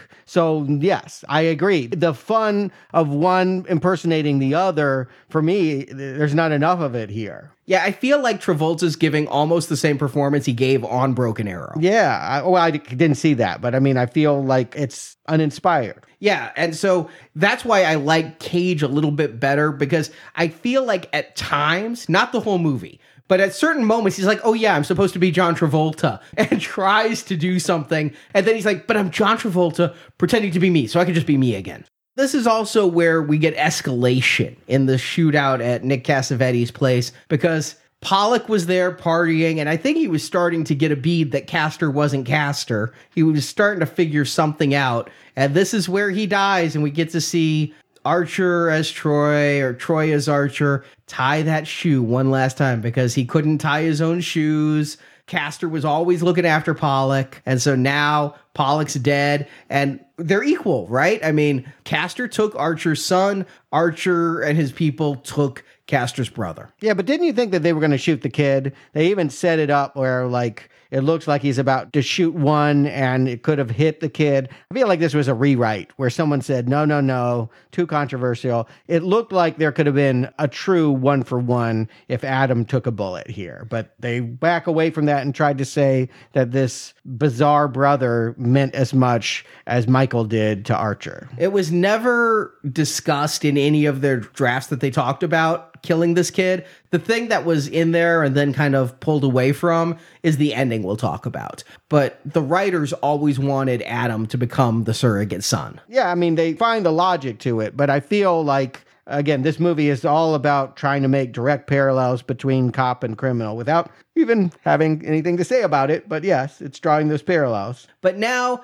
I will agree with you 100% on this. We are 100 minutes into this film when we're at this point. This movie's too damn long. This movie needs to have about a half an hour cut out of it. Oh, cut out the boat chase at the end. That, that- that's all you got to do. Oh, absolutely. The boat chase at the end feels like a drum solo at a concert. I mean, seriously, that is a bridge too far. But It's a third encore, and we just want to go home. Yes. And this is where now finally we've got to have Archer as Nick Cage convince Eve of who he is and break into the house and it at least gives Joan Allen something to play. She'd been kind of underused this film. No, she's terrible in this film. I felt so bad. My heart broke for her that she had to do all of this with a straight face. At least Cage can smile. You know, at least Travolta gets to have a laugh, whether he's good at it or not. But she has to play all of this with utmost sincerity, and it's so painful. But this is also where Castor has killed the big boss, Lazarro. He's choked him out and made him seem like it's a heart attack. To, to, to clarify, Big Boss is in head of the FBI, not Big Boss is in a crime boss. And this is where you could tell this is a pre 9 11 movie because this boss comes in, head of the FBI. We got to stop this war on terrorism. This torture stuff you're doing, it's just, it's crossing a line. like, I'm like, this is so foreign hearing this now. Yeah, not to mention he was he signed off on the guy letting his brother out. I mean, like who would do that? The guy get, totally gets to walk around free after planting a bomb and causing all that mayhem. But Castor planted the bomb. This guy supposedly helped them figure out where the bomb was. Please don't defend that. I mean, please stop. You do understand you are only consigning to the movie's absurdity. you do understand we've let worse criminals out for less. No, we have not. We have never let someone that put a biological weapon in a museum go free. He didn't do that. Ah, whatever. He's an accomplice. I mean, come on. Let's just get to the end here. What's cool anymore? The chapel, doves. This is so religious. All right, let me tell you what the ending was going to be. And the studio ended up finally saying, You've spent enough money, you can't do this. Okay. It was going to come full circle, stylistically at least. Archer and Eve were going to work together. Eve was going to steal some drugs from the hospital and give Archer a tranquilizer dart. And Archer, played by Nick Cage, was going to get the sniper rifle that Castor used to kill Archer's son and use it to shoot Castor at this funeral, only with a tranquilizer dart, not a real bullet. And like, that was going to be it. There's no going to, there wasn't going to be a big fight. they didn't go into details on it, but I have a feeling that maybe he would have missed and then it ended in a boat chase. The boat chase was always there. And what would that have meant? What does that mean to have done it that way? What poetic justice is being served? it means Archer has now gone behind the sniper scope where Castor was. It's trying to reach at what you're saying about the cop going to the level of the criminal. Try harder. Here's my question. If I could ask John Woo just one question about this film. This, I don't even want to call it a Mexican standoff, maybe a Central America standoff. There are so many people involved. They called it a Chinese standoff because it's apparently big in these gun fu films that you have five way, six way Mexican standoffs. Okay, I don't remember seeing this kind of thing in any of his Hong Kong stuff, but maybe it's there. I just don't remember. But it is so this is serious for him. Like this is awesome to have 16 people pointing guns at each other. Tarantino loves it too. I like it. It feels like scary movie parody of Tarantino. Yes, yes, it does. Like characters just keep walking into this church and pulling a gun out on someone. I do wonder why half those people are there. Why is Sasha, specifically Sasha, why is Sasha there? Half those people are there. I'm wondering where are the funeral patrons? Like, where's the rest of the police force that is there to commemorate the dead head of the whole agency?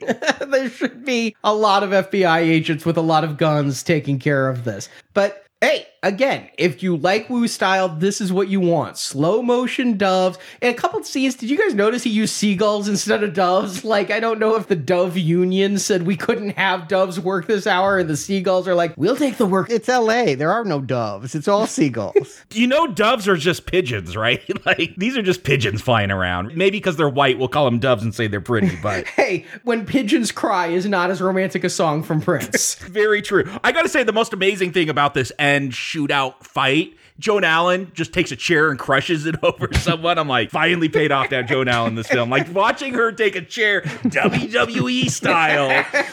yeah. It's amazing. but we do get the touching moment of Gina Gershon Sasha dying. Put touching in quotes. again, like telling Castor, who's actually Archer, to take care of our son. You know, and I want to just throw out there, I love Gina Gershon. I think she's fun. Usually in trashy movies, she's the best thing about Showgirls and Bound, and usually always fun to watch and hear. God, they took her personality off. She should have been a big part of this. And yeah, she's just functional. She just shows up to say one thing and die. She was a last minute cast replacement as well. Mm-hmm. Feels that way. She doesn't feel integral. She comes in too late, or she comes back in too late. Yes. And Gina Gershon has been good in some odd parts, but I wouldn't say she's a great actress. I've seen her do stage work. She's not amazing. What is good acting anymore, Arnie? I mean, uh, is any of this good? Like, I don't think you want good acting. I think you want it to be bad. In this movie, yes, the cagier the better. With this script, yeah, I agree. If again, you put De Niro Pacino with this script, ooh boy, that's a real slog. The fact that you have Cage just hamming it up and Travolta just doing his bad acting, it makes it so much more tolerable. I wonder what the script would be with Pacino and De Niro, though, when I know for a fact Cage came in and gave so much input and did so much ad libbing. It would be a totally different movie. Half the lines wouldn't be the same. What actors do when they come into a part is they make it their own. They ask the director a lot of questions and then they go do their own work and they ask questions that the screenwriters never did and they come up with things. And I think, yes, the things that a Pacino or someone from his generation is going to come up with is different than what Nicolas Cage is going to come up with, who seems to exist in a weird pseudo Brando way of almost mocking the idea of giving a straight take. Like, why would I ever give a take that's what you expect? And I don't know that we'll ever get to leaving Las Vegas, but just to put it out there, he won an Oscar for giving that exact kind of performance, but it just worked when you're playing a suicidal alcoholic better than it does a gun toting terrorist. Yeah, I want to be clear. I've enjoyed Travolta and Cage in ridiculous roles and non many times, but I don't know what they're doing here. I don't get the joke. And again, I don't think there's a joke to get, there's no punchline, but what I know they're not doing is an impersonation of each other. I'm not quite sure where they're getting their performance, but it is certainly not through careful observation and using the method to try to bring the other one to life on screen. In fact, Cage was pissed when Travolta grabbed an ass because Cage is like, now audiences aren't going to realize I came up with the idea of grabbing an ass. Mm. I like the fact that Nick Cage thinks he invented that. Yes, it does feel like Nick Cage is trying to create an alternate universe where he can do whatever he wants, and it just so happens to be film. I'm glad I live in that universe. sometimes I am, sometimes I'm not. It I really think that's fair. Yes, I, I agree. Sometimes it works, sometimes it doesn't. Again, I've enjoyed him going over the top. Sometimes it's very needed, but I guess I found out my limits. My limit is when I feel like they've done everything that can be done. They've had all these shootouts, all these chases, and then they get on the boats. And it's like, again, I just, I equate it to a song that is running a little long and they do the key change and you're like, whew, gotta take a deep breath because now there's a boat chase. The stunts are great. I mean, this ending of the boat chase where real stuntmen crash and fly off a freaking boat. Very impressive. I thought that was green screen, and I'm like, oh no, they actually had to do that. Yes, they really did that. That was amazing stunt work. But my God, does a boat chase really fit in this movie?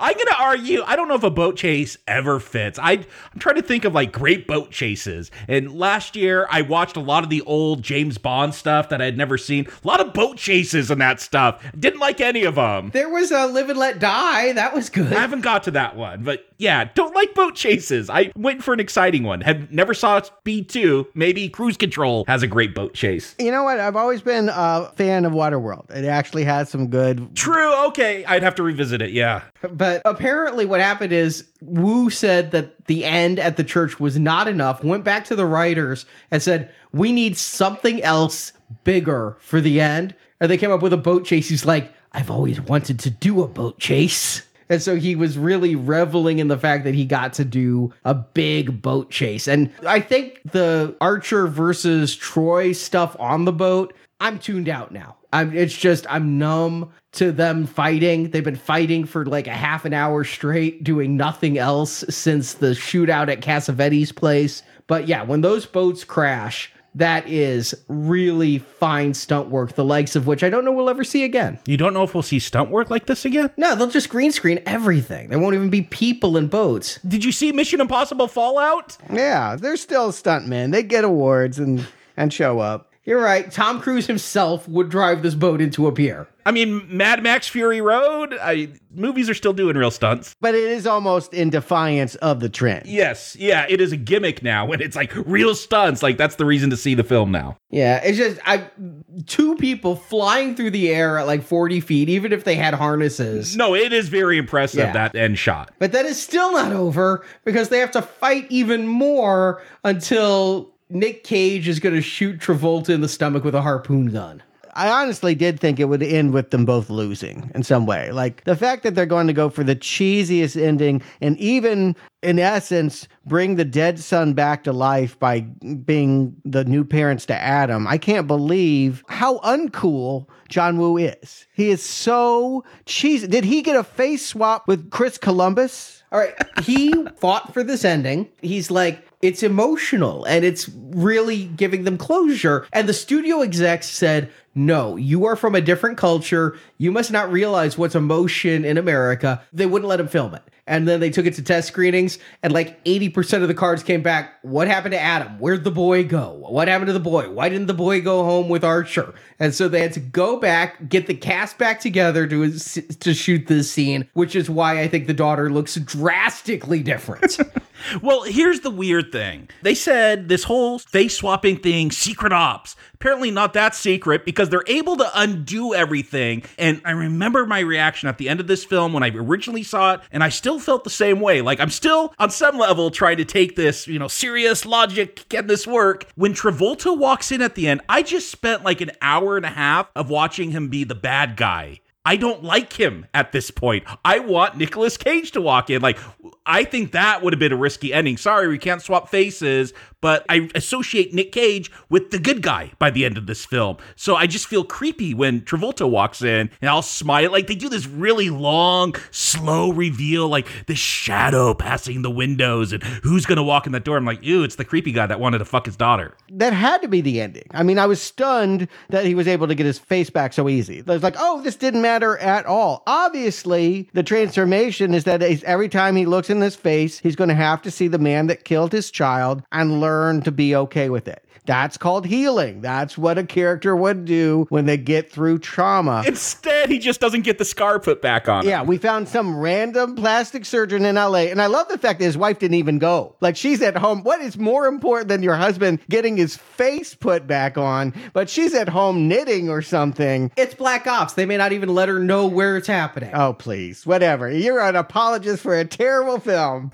he comes sauntering in as Travolta. And I just, again, with Adam, I can't believe this movie is so uncool. Now, how would you have felt about this, Jacob? Because what the screenwriters had is after all of this lovey dovey, here's the son, kiss the wife stuff, Travolta then goes into his bedroom, looks in the mirror, and sees Castor Troy. Something, anything. Like, it would have felt like this whole body swap mattered. I don't know what it means, Stuart. If you're asking, like, does it mean he's Castor Troy? Maybe. Does it mean he's become Castor Troy? Maybe. Does it mean he's lost his mind? Maybe. I don't know, but that was going going to be the nebulous ending that the writers wanted. Studio and Woo was like, no, let's just give them the happy ending. Yeah, you know it's a happy ending. Like the music starts for the credits. I'm like, did I just watch a period piece romance? What is this music? I didn't even notice the music. I'm just concerned. How can John Travolta have stubble minutes after they put his face on? They used a laser to put it there, just like his chest hair. You can't laser grow hair.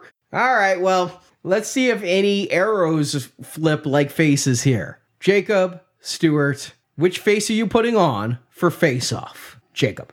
Here's the struggle I had. Like I'm looking at this film, and when I try to like just rate something like on Letterboxd or, or give it a number rating, I try to be more objective and go, okay, well, here's the acting, and then okay, I did have a little bit of fun here, so maybe that's worth half a star here. Like this film, I just giggled the whole way through and had a fun time. Probably a really bad film, probably not a great action film. I don't know, but I had a lot of fun during it. Now, I know not everyone's going to have that fun because my wife was sitting next to me and all she kept repeating was, Oh, brother. Come on, what's going on now? Like, that's all she said throughout this film. Like, totally baffled. I knew what I was getting into. I think this would make a great midnight movie. Get the crowds there every time finger waterfall happens. Start singing TLCs, don't go chasing waterfalls. When the daughter at the end's like, someone please tell me what planet I'm on. You could all like yell a planet. I wrote down every things repeatedly going through here that you can make a drinking game out of or something. This is a fun party movie. Is it a great action film? Mm, I'm going to probably say no, but I have a lot of fun watching it, laughing through it because of just how absurd and over the top and campy how everything turned out, whether that was intentional or not. I'm going to go with a Brown Arrow because I don't think this is a good movie, but I do recommend it. So, Brown Arrow. Stuart. Thank God, because again, I've yet to hear someone that could say this is good. What I hear is it's so bad it's good, and that it's like in this meta realm where the worse you are, the better it gets. But yeah, please tell me what planet I'm on. I was screaming that as well at the end of my 10 hour experience. I'm shocked. Again, I'm shocked. It feels like all these actors wanted to just in my mind, destroy their career. like it's like a way of saying, I don't give a fuck about anything that I've done. Let me satirize. John Woo made some films that many people respected in Hong Kong, and now he's coming to America and restaging them as a joke. And these actors are obviously joking it. I could only imagine liking this if you liked people taking the piss out of their own legend. And that's what it really feels like. It's like two actors that really don't give a fuck and a director that may not have understood what was going on. I know I didn't. I'm just stunned that this was the film that so many people told me all about for all these years. It, if I had been the studio exec that made it, I would have burned the negative and never released it. And instead, at least according to Arnie, it's one of the best action films of the 1990s. I never said that. I said it's a classic that was beloved. It's not a joke, but I'm laughing and it's all implausible, but who cares? Because it's not serious, but it's good and it's, uh, okay.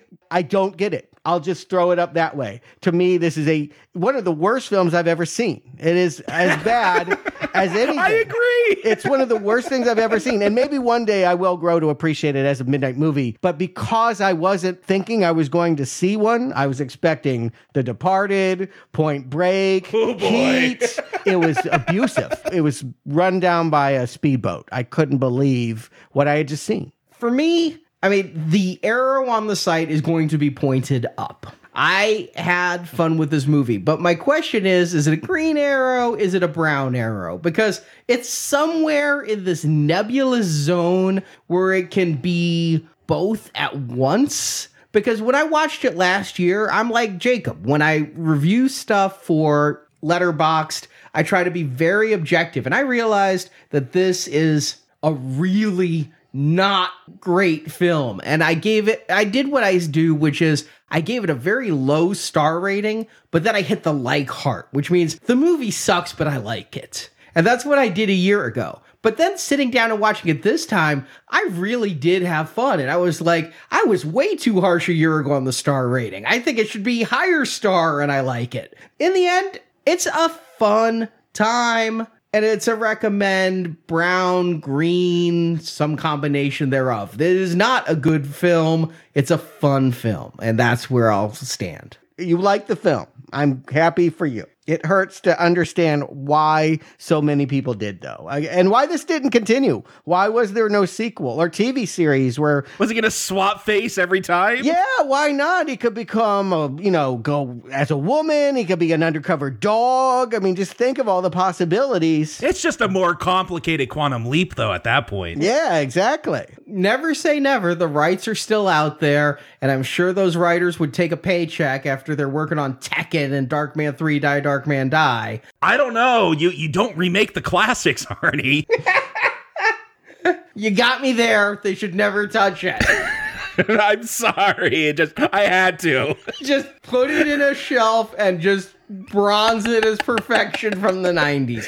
I just think that in the 22 years that have passed are a long 22 years and you could forget how fluffy the 90s really were. Yeah, you know what? There were different 90s. To me, when you say the 90s, I think it was an excellent decade for independent film. One of the last decades where little movies got big audiences. But all of this stuff is stuff that I really didn't see. I'll say to Arnie's point, I don't know how Google decides to display this. I Googled 90s action movies. And the list, like they have images that you could click on and, and, and go to Yeah, those. the Google top bar. yes. Terminator 2, The mm-hmm. Matrix, True Lies, and then Face Off, and then Con Air. So Google thinks Face Off, top five 90s action films. God, I wish I understood why. Yeah, above True Lies and above The Rock. I mean, it didn't gross more, No. but okay. I've heard what you had to say. I will remain clueless as to why this movie is considered good unless everyone has agreed for this film bad is good. Isn't that the case with most Cage performances, though? I mean, realistically, At some point, he did become that and is celebrated, I think, is understood as an actor that you want to give that to. That's his gig. And this is the time where he was celebrating it. He was reveling in it. And that's what I can think of no more than The Rock, Con Air, and this feel like a trilogy. In fact, I believe they call it the Beige Volvo trilogy because in all three, Nick Cage interacts with a beige Volvo, be it dropping a body on it or driving it. Well, why don't we move away from big action 90s movies and try and find a little indie film to talk about just for something a little different? Because Sean Ray picked it. Yeah, Sean, tell us what to do. That the same person that wanted Face Off wants to talk about Locke. What's that? a 2014 movie in which it's just Tom Hardy, Tom Hardy in a car for 90 minutes. Tom Cardy, I love it. Yeah, Tom Hardy. Yeah, I've never heard of this film. He sent it. I'm like, you know, we only do wide released films, right? This was a big indie. I saw it back in the day. I hadn't heard of it, but I'm looking forward to it. You know, I'm open for. I think Tom Hardy can be good. And then I think sometimes he's in Venom. he was amazing in Venom. What are you talking about? He was giving a cage performance in Venom. He Nick Caged that movie. Yeah. He really did. But he's not in this one. If if you say why is Tom Hardy a thing, Locke is the first movie I would hold up. Well, we will be covering that next week. And Sean, thank you very much for giving us a chance to talk face off because I was thinking as I was preparing to record tonight, I don't know that we would have ever gotten to this film. And man, it's a fun film and I'm glad we got a chance to talk about it. So Sean, thank you. I don't know if thanks is the right word, but you have changed my life. I love what a transformative film this is for you, Stuart. It has. My world is rocked. I wonder if like 5 years from now, if you revisited this film, which you won't, and you didn't come in with the expectations Oh. of heat, Yeah. if you might not need to take 10 hours to watch it. I mean, as much as we try, we are always going to see things through the prism of expectation. And yes, a big part of the shock of this was that for 20 years, I believed that this movie was understood to be something other than what it is, obviously is. And in fact, no one can quite describe what it is. You know what epitomizes this film is what Jacob has termed the finger waterfall. You don't know what it is. You're kind of perplexed by it, You don't want it to happen to you. but you don't want to look away either. Yeah. So, Sean, thank you so much. You're an incredible support of our show. Indeed. I appreciate that. And if Face Off wasn't up Stuart's alley, who could have possibly predicted that? Hmm. Apparently, Locke might be. So we'll find out next week. And in between, we've got a major release happening. Our M. Night series comes to a close. Glass opened last weekend. Huge for M. Night. He is back. But is he good? Yeah, I know we got a lot of feedback, and I, I anticipated this that people were like, "Oh, I like M. Night," and then I heard your show. Why are you doing this? My attraction to him is that he has the potential to be good and terrible, and sometimes not know the difference. But I do hope I am rooting for him in this case. Sometimes I'm rooting for him to make a terrible film because I want him to be humbled so that he can then finally make a good film again, which Glass might be. I am hoping that I am not getting another Lady in the Water or Happening or Airbender and that we're just going to be able to talk about somebody that has reclaimed their throne. So we'll find that out Friday. If you want to hear that show and all the M. Night shows, the Eastrail trilogy, Unbreakable, Split, Glass, plus everything else M. Night has done the highs, Sixth Sense, the lows, Lady in the Water, and everything in between, After Earth. Find the details at nowplayingpodcast.com forward slash donate. And Stuart, Jacob, thank you for joining me. And now, if you excuse me, I have to use the little boy's wee wee room.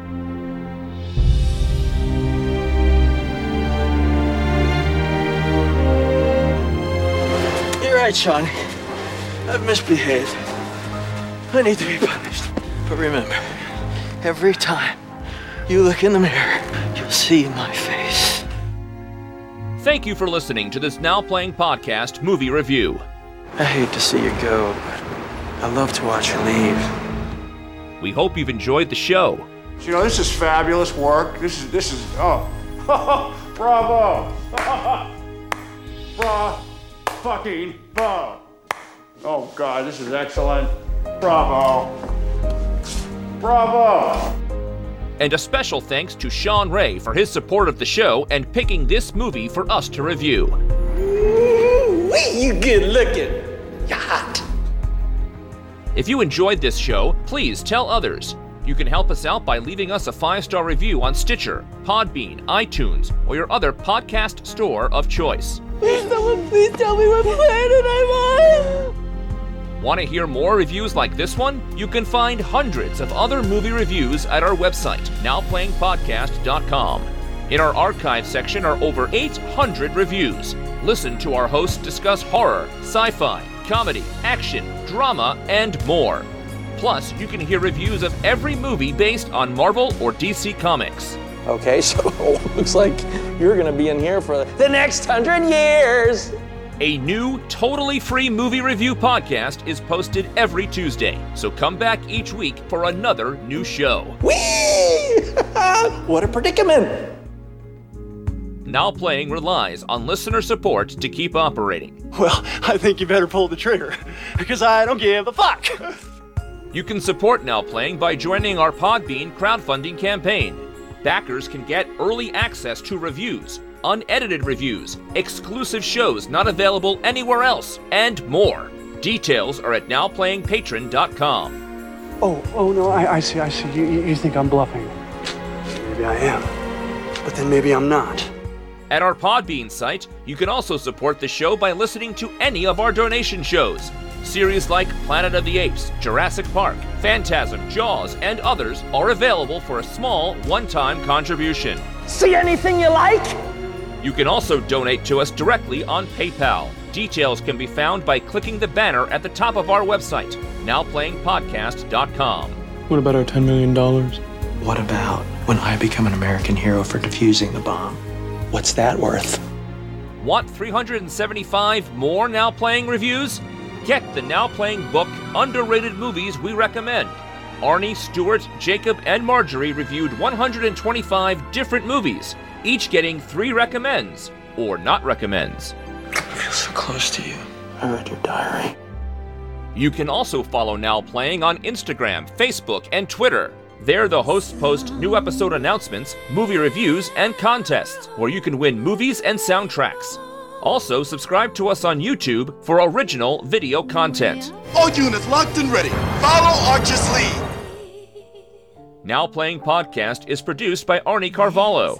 No more drugs for that man. Associate produced by Jason Latham. Bro, you gotta help me. I am so fried. If the psychos in here find out I'm misfiring, we're both gonna be dead meat. Now Playing is edited by Heath and Arnie. It's a suicide mission. Yeah, I know, I know. Now Playing credits read by Brock. Your voice makes even a hack like Handel seem like a genius. The opinions expressed on Now Playing are those of the individual hosts and may not reflect the opinion of Venganza Media Incorporated. Lies, distrust, mixed messages. This is turning into a real marriage. Venganza Media Incorporated is not affiliated with, and this podcast has not been prepared, approved, or licensed by any entity that created the film analyzed herein. Oh, hey, shit happens, you know. All movie clips and music included in this podcast are the intellectual property of the respective copyright holders. They are included here for the purpose of review, and no infringement is intended. You are now the property of Erewhon Prison. A citizen of nowhere. The Geneva Convention is void here. Amnesty International doesn't know we exist. When I say your ass belongs to me, I mean exactly that. Now Playing Podcast is an exclusive trademark of and may not be used without the expressed written permission of Venganza Media Incorporated. I have got to go. I've got a government job to abuse and a lonely wife to fuck. Now Playing is a Venganza Media production, copyright 2019, and no part of this show may be reproduced, repurposed, or redistributed without the written permission of Venganza Media Incorporated. All rights reserved. Well, Sean, looks like Elvis done left the building.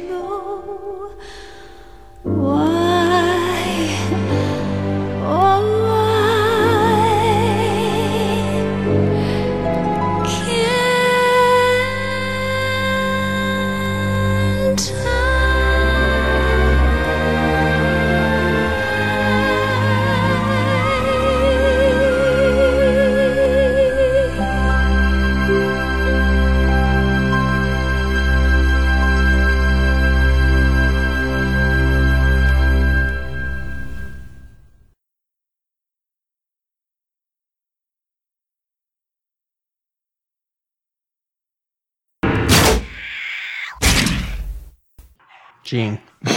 Yeah, they went crazy. Yeah, my godmother was out at dinner, so I, I figured there would be a bark fest. Arf, arf, arf, arf, arf, arf, arf. She's got to get to her room. It's probably another 20 seconds. 20 seconds.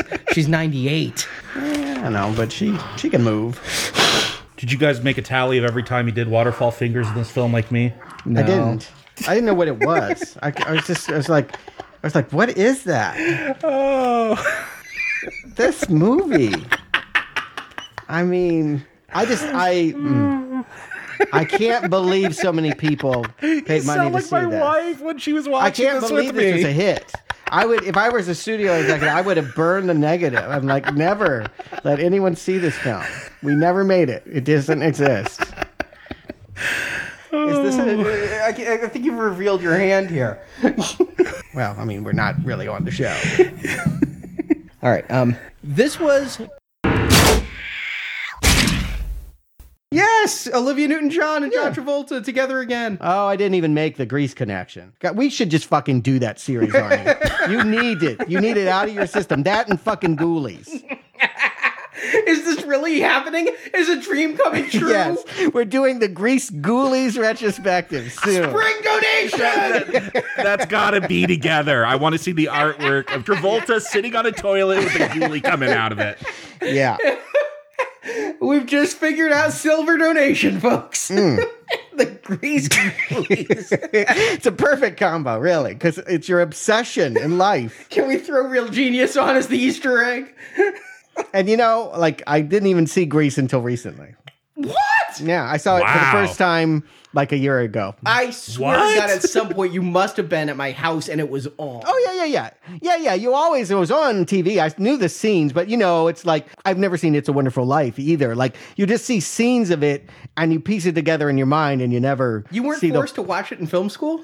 the that one. They don't they don't do. They That's- actually forced me in one of my film studies classes, actually several of them. Oh, it happened one night. Is the one the Capra they always teach you. Yeah, they. I, I had never seen it until college, and like I'm in class being forced to finally watch it, and then I'm like, oh, it's actually really good. I'm sure it is. Yeah.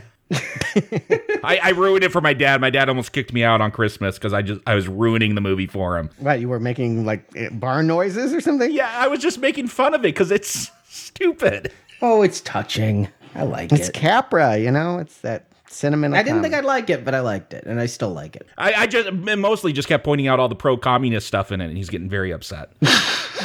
it's a very anti capitalist movie. Um, a complete aside, Margaret Cho, for whatever reason, is now trending on Twitter like she knew we were talking about her. but B, um, I've not seen Waterworld. You've never seen Waterworld? I've never seen. Why would I? It's pretty, it's a Really? pretty good Mad. Max ripoff. Yeah. I all I heard when it came out was it was terrible, terrible. It- it's had a reevaluation. People have started to come around to it. Fish tar, no more. They used a laser to put it there, just like his chest hair. you can't laser grow hair. I don't know. Michael Jackson did something weird with his pubes so he could have a five o'clock shadow. Are you serious? Yes, he had his pubes like put into his face, so he always had that uh, five o'clock shadow. Oh my god, really? I don't know that that's Yes. actually been verified. That's what I've read. Yeah, well, you know, Michael Jackson pubic hair is now forever in. it my sounds to me like they were just being cruel because the hormones he took meant that he couldn't grow a beard. That facial hair was always the same. Arnie's looking it up. the unsolved controversies of Michael Jackson. yeah, let's not, please. This co- how podcast we'll is save like that for three a hours long. review Yeah, or Moonraker, uh, Moon Moonwalker. We already did Moonraker.